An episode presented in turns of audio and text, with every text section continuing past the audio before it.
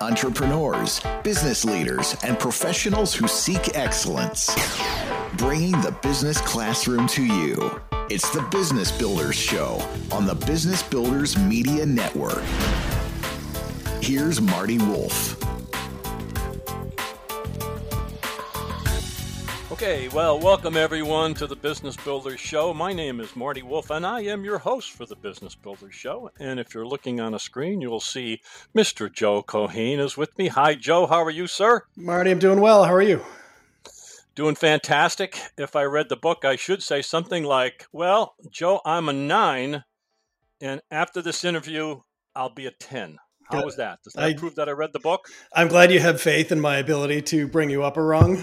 Uh, and it definitely demonstrates that you've read the book, which is more than I can say for a lot of people I've spoken to. So thank you for doing your, your due diligence here, Marty.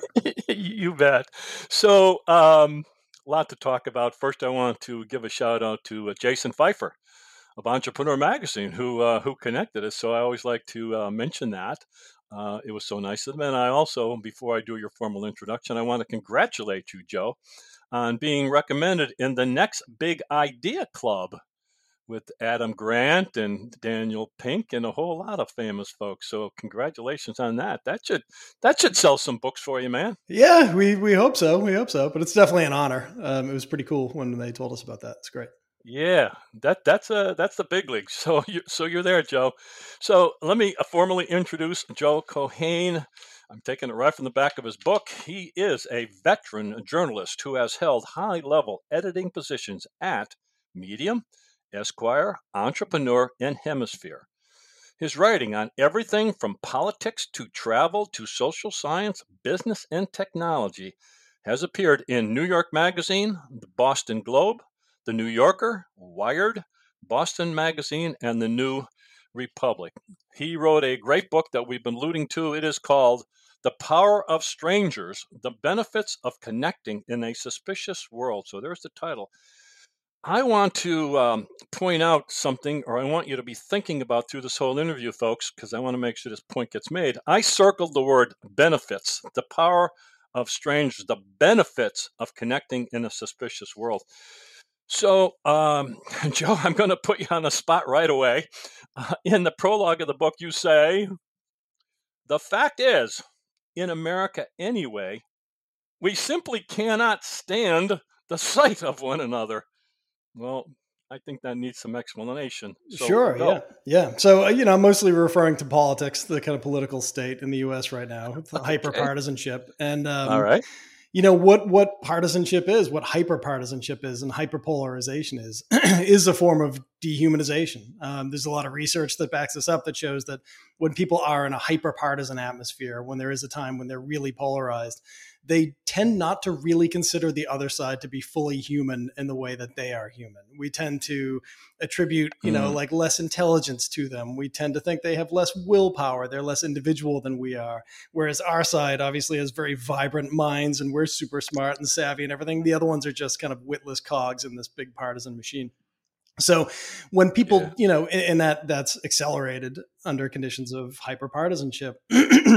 and when, you know, when people are in that sort of that sort of mindset and they don't have personal contact. They don't have like in-person contact with members of this other group. It allows that sort of misperception to go unchecked and get wildly out of control.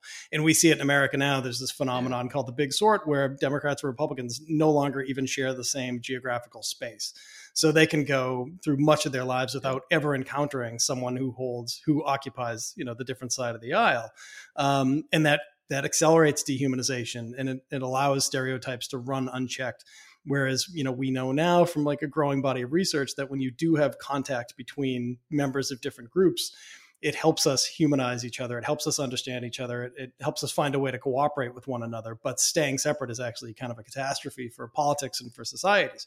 So that's what I mean. I mean, we don't, you know, people harbor completely yeah. inaccurate perceptions of what the other side is actually like. And there's been some interesting um, polling research on this too, just overestimating how rich they are, how poor they are, how Christian they are, how atheistic they are, whatever um, we have wildly exaggerated and wildly yeah. negative perceptions of other people. So that's what I mean. I mean, you know, politics has turned us into strangers. Politics and distance, I'd say, have turned countrymen into strangers. Yeah. You mentioned the word research in your response to that question, and folks, I want to tell you that uh, this is a 300 and some pages, uh, this book, and the research behind it is just incredible. Obviously, Joe is a writer, um, but I love it when I see uh, the number of people that he's talked he's talked to, the research that he's done, the studies he's looked at worldwide. By the way, I want to make sure that people know that he's talked to people from all over the world. So. Um, it's broken down into three parts also. And the first part that we'll talk about now is what happens when we talk to strangers. And so, talk to me about your experience with Georgie at Trigger Conversations. And that was in London, I think, correct? Yeah, she's in London. Um, so, yeah, to back up a little bit, you know, I wanted to understand what the p- possible benefits are of talking to strangers. And I wanted to attack it from every possible angle. And I also wanted to understand everything that keeps us from doing it. And that can range from like telling kids that everyone they don't know is dangerous to even things like urban design, population density. There's all these all these things that keep us from talking to each other. But for the things, the positive benefits, um, we're seeing fairly recently, you know, it's only over the last 15 years that psychologists started studying what happens when we talk to strangers, uh, which is funny because mm-hmm. we've been living with strangers for thousands and thousands and thousands of years. And only recently yes. have people started to look into like what complicates these interactions and, and what good they might do. So there's a woman named Gillian Sandstrom who, along with a few other psychologists, have been doing this research. And what they've found is that you know, regardless of age, regardless of gender, in some cases, regardless of race or ethnicity, people who talk to strangers, or people, or should rather say, study participants who are sent out to talk to strangers, think it's going to be a disaster. They think the people are going to reject them. They think they're not allowed to do it. They're going to make fools of themselves. You know, we have all these, all these. They think they, you know, they might be putting themselves in danger. Um, we have all these these very intense pessimistic hangups over whether or not we can talk to a stranger and how it can go. Um, so they studied a lot of that, but then they also studied what happened when people went out into the world to do this, to talk to people on mass transit, to talk to people in a coffee shop, whatever, out in public. And right. what they found overwhelmingly, and really overwhelmingly, I mean, it wasn't just like 51 to 49, is that people who engaged in these interactions were coming back and reporting that they felt happier, they felt more connected to the places where they lived, they felt even more optimistic, maybe more trusting. Um, there are tons of benefits associated with this, um, and it you know it makes sense when you think about who what a human is. A human is a hypersocial creature. So we need to socialize. We need to have that social connection. It's not like a new agey thing. It's actually a very practical requirement for remaining healthy as a human being. So we know that sure. you know interactions with people we know and love, friends and family, those are really important. Probably the most important. But what the research is showing us is that even these little passing interactions, even a pleasant chat with the bus driver, even like talking for a minute with the kid at the coffee shop, um, those carry real benefits. And those benefits can really um, address some of the more pressing social problems that we face from loneliness to political polarization, which we can get into later. So, you know, a- after I discovered all this stuff and I talked to a lot of these psychologists um, who are fantastic too, they were great. Um, I wanted to understand how I could get better at it. So I come from Boston. I come from mm-hmm. very chatty people. My parents are, are notorious for just chatting with people everywhere they go. And I've watched that my whole life and I've seen them well into their 70s at this point continue to actually make new friends, which is a you know, that's like a life goal. That's a pretty pretty great way to live.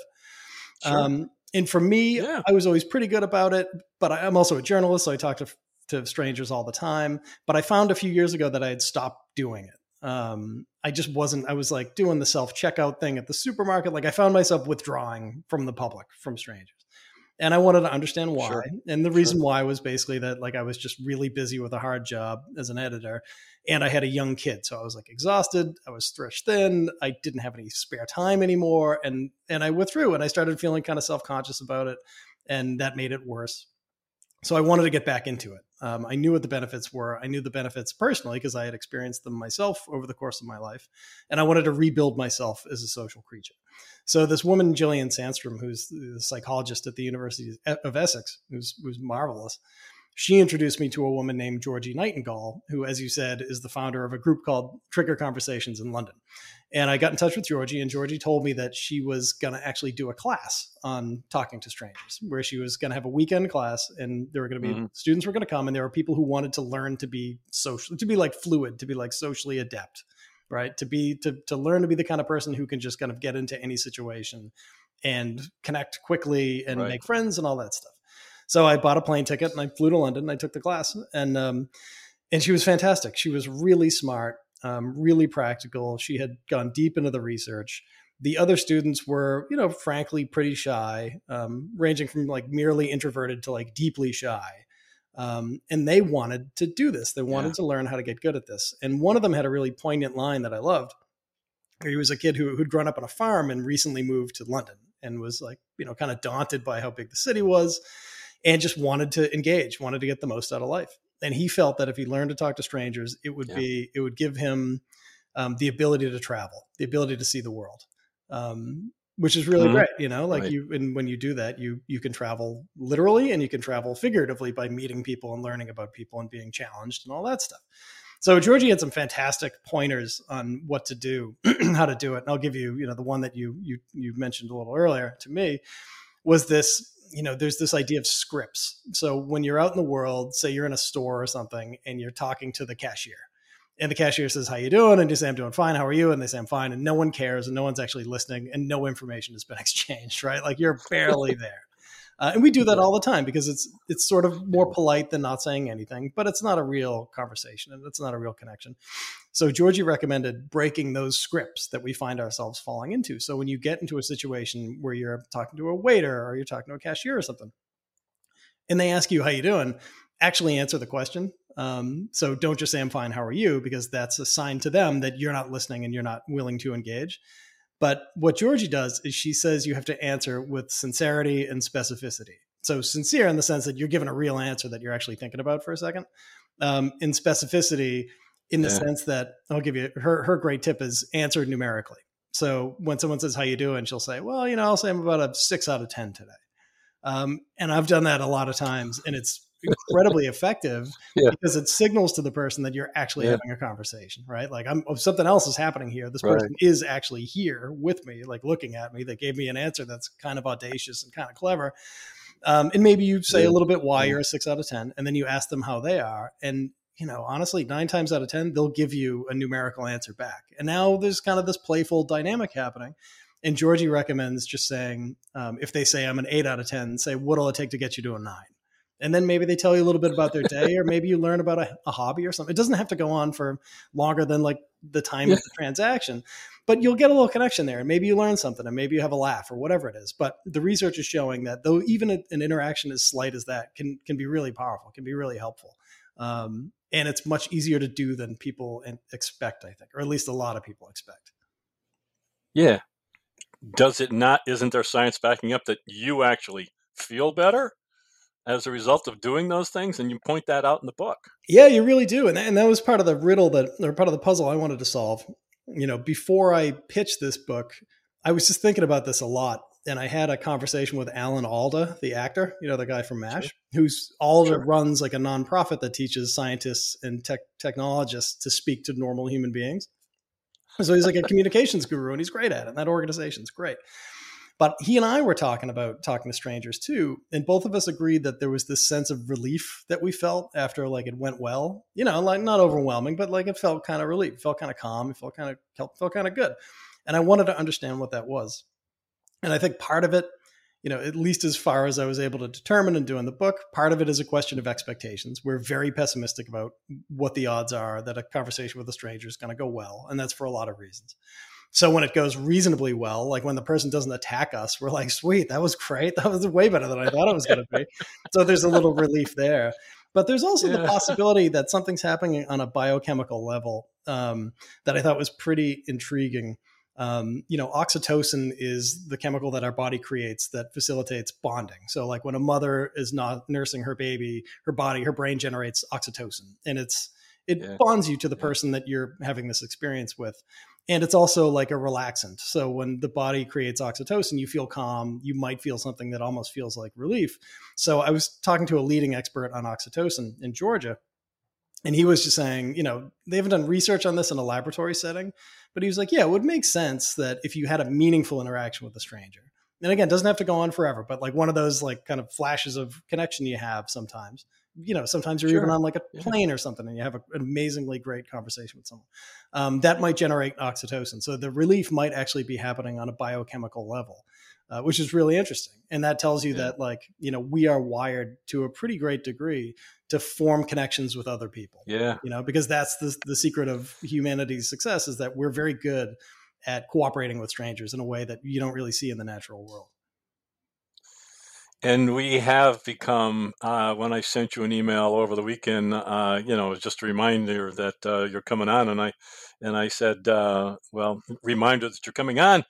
Uh, but your book somewhat humbled me um, because, as you indicated at the beginning, I, I too have fallen into that trap. And I think I'm a pretty decent guy, you know, but I too have fallen into that trap and uh, I've already started to practice. And how many of us, in the professional world especially, can attest to the fact that we had a casual encounter? We said something nice, or somebody said something nice to us, and that turned into a lifetime or maybe not a lifetime, but a valuable relationship, professionally or personally, right? Mm-hmm. Yeah, for sure. And I, I, get those stories all the time. And there's yeah. there's definitely a really strong business case to be made for doing this stuff, obviously. And everybody knows networking is a big deal, but networking goes beyond like connecting on LinkedIn. Um, it's oh, really yeah. valuable for a business person to develop the skill of talking to strangers. Number one, because business is social, right? Like socializing yeah. is business, business is socializing to, to a certain extent um, but also because it just gains you access to more perspectives in a really oh, yeah. useful way. So if you have an idea for a product or a service or whatever it is, you can go kind of test that out in the field by just talking to people. And you don't know what you don't know. And by talking to as many people as possible, you will be awakened so to true. your blind spots. You'll get better ideas. You'll get pushback that might be really, might be uncomfortable, but it might be really beneficial to whatever you're trying to do. Um, and then just being able to make a connection with people quickly yeah. is really key for, for business people as well. Absolutely. So, folks, you're listening to the Business Builder Show. My guest is Joe Keohane. I'm your host, Marty Wolff. We are talking about Joe's book, The Power of Strangers The Benefits of Connecting in a suspicious world. I keep on want to use the word benefits because there are so many in this book. Yes, I'm promoting the hell out of Joe's book. I want you to buy it. I want you to listen carefully to this interview. Okay, I'm going to wander around a little bit, but again, I'll I'll ask questions. You can answer them, not ask them, answer them. You can go any way you want. But I all I want to talk about. I hope you do want to talk about Ben Mathes, M A T H E S. Um, and something you experienced called free listening. That was fascinating. That Talk was, to me about that. Yeah, so so that was uh, it was fascinating, and it was a weird and, and kind of great experience, um, and also something that I think all I mean I say as a journalist, all journalists should do that, but I think all business people should try to do that too because um, it's really good training. But so I heard about Ben Mathes, who runs an organization called Urban Confessional, and what Urban Confessional is maybe know, ten years old or something at this point. It's it's getting pretty big now. It's in fifty countries, I think. Um, what Urban Confessional does is they have volunteers stand in pairs on street corners with like crude homemade cardboard signs that say free listening on them. And all these people do is they stand there and they allow people to come up and talk to them. Um, and it sounds extremely uncomfortable and it sounds really weird.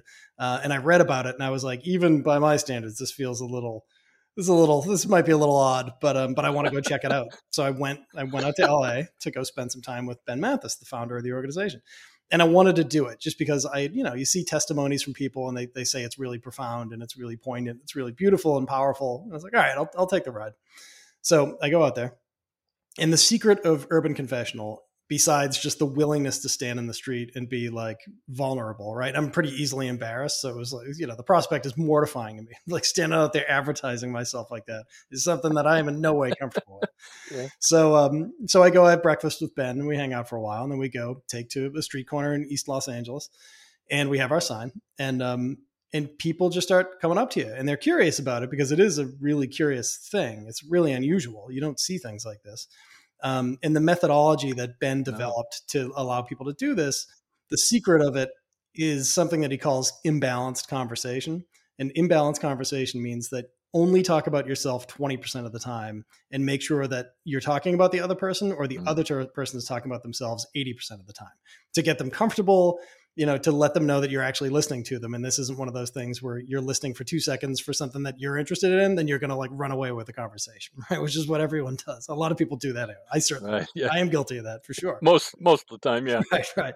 So you have to like practice this restraint, which is really challenging to do, to not jump in and to not do the thing we always do, which is like, oh, you like baseball? I like baseball. And then like start talking about yourself. So when you're listening, it's, you know, there are different terms for this in psychology. It's like empathic listening or active listening, whatever it is. It's all, all pretty much the same. And you are listening to understand them. So if they say something you disagree with, don't fight back. Just try to understand how they got to that understanding or that belief, right? So what's their life story? Like what brought them there? Um, ask open-ended questions like you know how did that happen or who is that or why did that matter? Instead of questions just like how can you be so stupid as to believe such a crazy thing right? So you want to like draw them out and you want people to tell you about themselves um, and don't solve their problems and don't offer advice and just don't do all the stuff that we do which is it feels really unnatural yeah. to cede control of a conversation like that and for me especially because I, I that's not my you know i'm from like a family or like a, a culture of loudmouths in boston massachusetts. It's not easy to like hang back. And i live in new york so it's like doubly bad. But um but you do that you hang back and you just listen and you ask them open open-ended questions that are just like you're being curious and you're helping them articulate whatever it is they're trying to say um, and the research shows that being listened to actually helps us think more clearly. So when they feel kind of comfortable like that and they feel that you're yeah. respecting them, yeah. they'll think more clearly. They'll have a better time articulating what these feelings were. Um, and then when it's over, they'll feel connected yeah. and they'll feel, you know, from what I saw, like extraordinarily grateful at the opportunity to just dump this stuff out. And I thought it was going to be you know, on top of uncomfortable, I, I, just couldn't imagine the type of person who was going to go do this, who was going to come over and talk to you. And it turned out that it was like a real range of people. Um, and they told their stories. And after a little bit of suspicion at the beginning, once you reassured them that like you weren't trying to sell them something or, or convert them or something, um, they would just go. They would just talk, you know. And you realize that there's this really pent up demand for just for telling those stories, for like uh, disclosing this stuff.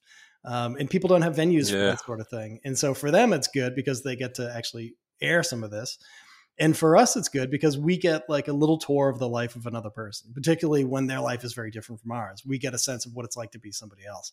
And for me, that's like the road to wisdom right there, right? Understanding that your reality isn't everybody. Sure. You know, um, so it ended up being amazing. I mean, that's um, so it was, true. It was incredible. I mean, uh, I, I, you know, I get kind of chills even talking about it. I'm not the kind of guy who would usually go for that, but but it was great.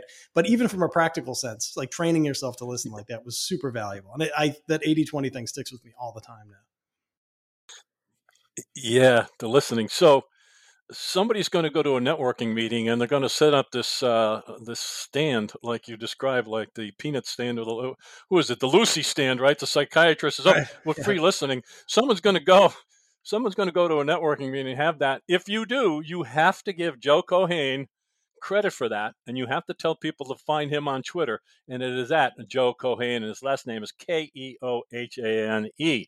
So I'm going to move into why don't we talk to strangers, and I'm going to read something out of the book. It's page uh, 142. Uh, here's what it says from the book We know that expanding our social networks is in our nature. That's part of the appeal of the city more people. But there's also something more personal, more intangible that might have driven us into the gates of the city. We're talking about a city, obviously, where more than half of the world's population now resides. It's a concept in psychology that comes from an influential psychologist by the name of Arthur Aron, and it's called self expansion. Fascinating, Joe talk to us about that. Yes, self expansion is this idea that there is like an intrinsic drive among humans to expand themselves, right? And the process is sort of like you you're enriched by experiences. You're enriched by relationships with other people by overcoming challenges stuff like that. By even seeing movies that mean a lot to you or reading books that mean a lot to you or anything like that that every time you do that you internalize a little bit of that experience and it makes you a more complex person right? It gives you more insights into different things beyond your own life. Um, it introduces you to questions you might not have thought to ask. You know, like a really good friendship. A friendship makes you grow. A really good friendship, a really good relationship makes you grow. So self expansion is that idea that you it's growth basically. Um, and you know, there seemed to be something. There's a woman named Monica Smith who's an archaeologist who studies cities and she made the case that there's no reason for no practical reason for humans to move to cities right we had everything we needed before that we lived kind of small agrarian villages Um, the villages interacted with each other enough to keep like a bit of traffic of people going, you know, between villages and new mates and new partners and stuff coming in. Um, that was already happening. People were alive. People were still, you know, we would have covered the world, not as quickly as we ended up doing, but you know, the, the species would have flourished, at least in terms of growth. Um, and yet we chose to move to cities and like flocked to cities, even though cities, you know, especially if you're looking at Greco-Roman times, like really dangerous, really diseased, fires, you know, like so human suffering on an immense scale, and still people kept coming to these cities. And partly it was because of economic reasons, because there was like you can make a living there. But Aron's idea and Monica Smith's idea is that it's that drive for self-expansion that made cities really yeah. alluring to people. And Richard Sennett's a great sociologist. Um, he made this case too, just saying like people move to cities because they want um, because it allows them to create a more compl- complex version of themselves. Um, it allows you to, yeah. You know, gains access to to things that you didn't even know you wanted. You know, thoughts you didn't even know you needed to think, people you didn't know you needed to meet you know yeah. the more experiences you have and the more types of people you meet the more complex you become because of this self-expansion idea because you're taking p- bits of all these pieces every meaningful interaction you have takes residence in you in some degree uh, and it kind of stays with you and so that's what it is yeah. like it keeps you it makes you complex yeah. and there seems to be some you know humans struggle with complexity too we can be overwhelmed we can get pretty freaked out um, when things don't make a lot of sense or things are seem chaotic. But there does seem to be some intrinsic drive that makes us want to do that. And according to Arthur Aron, who I got in touch with, um, he was like, "Yes, yeah, strangers should do that. Conversations with strangers, as long as they're pretty good, should give you that that expansion, that kind of self expansion." None of us like extreme stress. Uh, at least I don't. I think most people don't like extreme stress. No. Um, but uh, I'll ask this question this way, and you address it. Um, so, why, when we have horrible events like September 11th or floods, or you get the idea, it's just terrible events, uh, why is it that nobody hesitates to talk to someone then, but when in our calm world, eh, we'll ignore the, the, the, the, person who's making us coffee. We'll ignore the bus driver. But in times of stress, we will talk to just about anybody, right, Joe? Yeah, yeah. there's a guy named oh god, I'm going to forget his his first name. I think he's dead anyway, so he's not going to take offense. But he was a um, he studied cities. A guy named Goffman, Irving or Ernest. I honestly don't remember what his name was. But he kind of in the 70s he laid out the times in which it's appropriate to talk to strangers, and he was very 1970s about it. The answer was like there are almost no times when you're allowed to talk to strangers, but one of the times was like a calamity. So if something yeah. bad happened, all those barriers drop. All the things like you're yeah. all in it together and the thinking behind it you know you can use some kind of thinking from from like urban studies and psychology and, and sociology um, it's this idea of triangulation where if you're experiencing the same thing at the same time you have a relationship you know so if you're if you're at a ball game and you're watching a ball game you can talk to a stranger more easily sitting at a ball game than you can if you're sitting on a bus um, even though you're still yeah. on the bus because you can talk about the game yeah. you know you know enough about each other that you feel comfortable talking and in a time of calamity like that um, yeah. all those barriers fall down and we're experiencing this thing and all that stuff falls away all those inhibitions fall away um, you know the flip side of it though is that when we do feel stressed or we do feel attacked or we are attacked um, or we are under serious threat, we also tend to circle the wagons, right? So there is like a tendency to talk to strangers more freely yeah. in, a, in time of a calamity. But if it's like an us versus them phenomenon, it's like 9 11, you talk to anyone who lived in New York who is Muslim after 9 11, it's a whole different experience, you know? Um, people closed yeah. ranks, but then they kind of tried to exclude yeah. this other group or persecute this other group. So it's super complicated, but that definitely happens too. When we feel stressed, we tend to more tightly define our yeah. group and we tend to get pretty pissed off about members of other groups and you know more than more than pissed off we tend to go after them sometimes um, we tend to dehumanize them when we feel afraid and that's part of human psychology too I, I'm, yeah, you use the uh, word us. Um, go deeper on what do you mean when you talk about a newer, more expansive us? Yeah, go a little deeper on that. Yeah, so the, you know, I think the pessimistic reading on humans is that we're by nature xenophobic, right? That like uh, the fact that we live surrounded by strangers today is like a fluke of history and an accident, and we're not wired for it. Um, I wanted to demonstrate the book, and I went pretty deep on this, um, deep into yeah. you know the kind of eth- ethnological field studies and and the kind of dawn of human yep. humanity and apes and everything else to try to understand this. Um, we can be really xenophobic under stress. If we're competing for resources, we can be remarkably um, violent and and cruel and dehumanizing. But the story of civilization is the story of the other part of human psychology, which is inclusion, right? So we started out as far as we know, we can't really know, but as far as we know, we would have been small bands of six to 20 people or so, small hunter gatherer bands. And, you know, we probably could have stayed like that, but we didn't stay like that. Instead, we expanded the bands. We started forming relationships between our band and the other band, and we found ways to do it. We found kind of mechanisms to make it to make it possible to do it safely. We started to trade, you know, all these things started happening that allowed us to expand our conception of who we are, what our group is.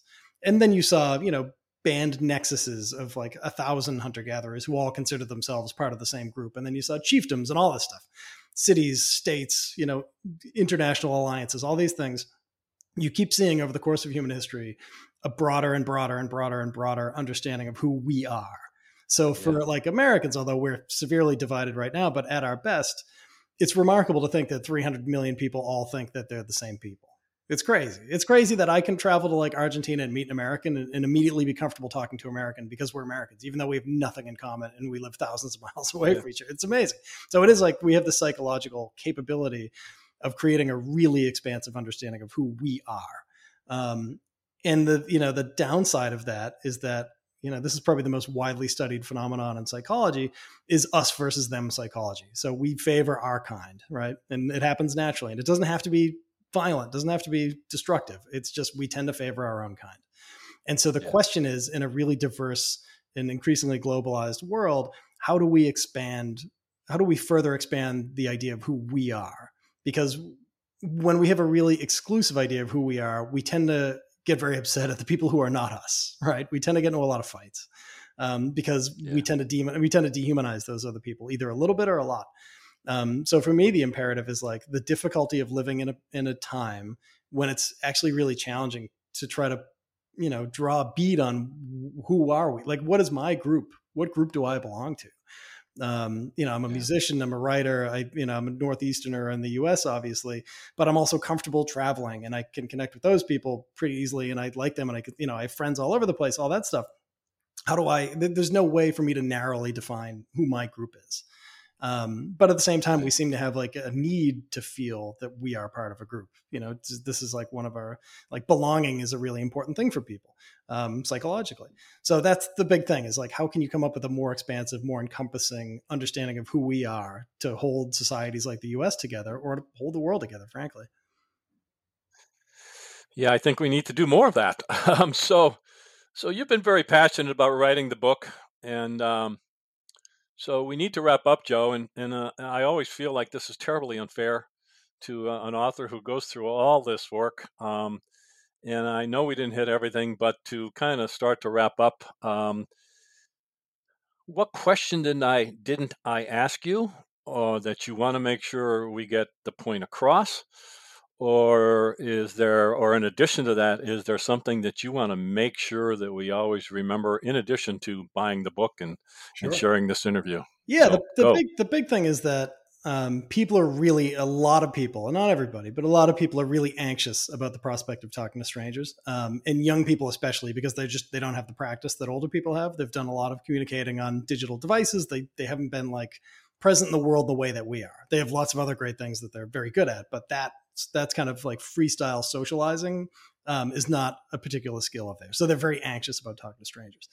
So, you know, the message I'd like people to walk away from walk away with is that that's really common. It's, you know, common in young people, but it's common for everybody. A lot of people are really anxious about this. Yes. And it can happen that anxiety yes. can come from a lot of places. It can be exposure to stranger danger propaganda. Like when I was a kid, cops used to come into our classroom all the time and tell us that like everyone in the world who you didn't know was dangerous. You know, that's a really bad thing to tell a kid because when you're in trouble, you tend to turn to strangers, yeah. you know?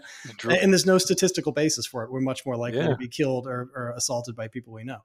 Um, so I think that that plays into it. I think a lack of practice plays into it. People feel out of shape socially, and certainly after COVID, that's even worse than it was before. Um, social factors, you know, racism, political polarization, that can increase the anxiety. Um, but a lot of what you see when scientists or when, when, psychologists interview people about why they feel uncomfortable doing this is that they just don't think they're going to be good at it. Um, they don't think they're going to know what to say. They don't think they're going to be able to find something to talk about. They think they're going to sound ridiculous or that the person rejects them or the conversation is going to go on for two seconds and then they're going to have to sit there awkwardly after or it's going to go on forever and they won't know how to get out of it. Um, some English people said that um, they were worried that once they started, they, they wouldn't be able to stop talking about themselves. And that was very anxiety producing to them, which is super English. Um, but the fact is, yeah. like the research is, is borne this out again and again and again in places from Toronto to Turkey, involving all different types of people. That when people do make the effort to do this, it tends to go much better than they thought it would. Um, it tends to be much easier. The conversations go longer than they expected. They easily figure out something to talk about or something in common, and they come away feeling pretty good. It's just a question of getting over all these like really intense hangups that people have about doing this. Um, and when they yeah. do, you know, it can be transformational. Again, like I'm not, I'm not like a, you know, I wouldn't call myself a great lover of humanity coming into this project, but it definitely made me feel a lot better about my species as a whole. It made me feel better about the world at a time when everybody feels bad about the world. So I think in that sense, it's really valuable and, and it's worth the effort. Yeah, you closed the book very passionately, Joe. I mean, you really did. I mean, you you you really gave us a, a call to action, an emotional uh, plea. Um, so uh, I loved the book. Again, the power. We're going to talk about the power of strangers, the benefits of connecting in the suspicious world. My guest has been Joe Keohane. His last name is K E O H A N E. You can find him at on Twitter at Joe Keohane. Joe, you have a website also, don't you? I do, yeah. Admittedly, bare bones website, but it's just joekeohane.net and my I've, my contact information is there. So if anyone has any really good stories or they just want to ask a question, they should hit me up. I, I usually re- respond to all my emails. Yeah, I maybe not even should say this, but uh, I know you've been doing. If there's some book clubs or some things like that that want to get in touch with you, in some cases it might be worth for you to join in and, and, and join a conversation with some of those people. Is that accurate? Is that okay to say? Yeah, hit me up. Sure. Yeah, sure. Well, Joe, hey, thank you so much for being part of the Business Builder Show. Congratulations on a great book. I wish you much success. I know you changed me. I've been nicer the past few days. Joe, thank you so much for being being my guest. Thank you, buddy. I really appreciate it. It's a real pleasure. Thank you for listening to the Business Builders Show on the Business Builders Media Network. Find all our shows and many other great podcasts at businessbuildersmedia.com. That's businessbuildersmedia.com.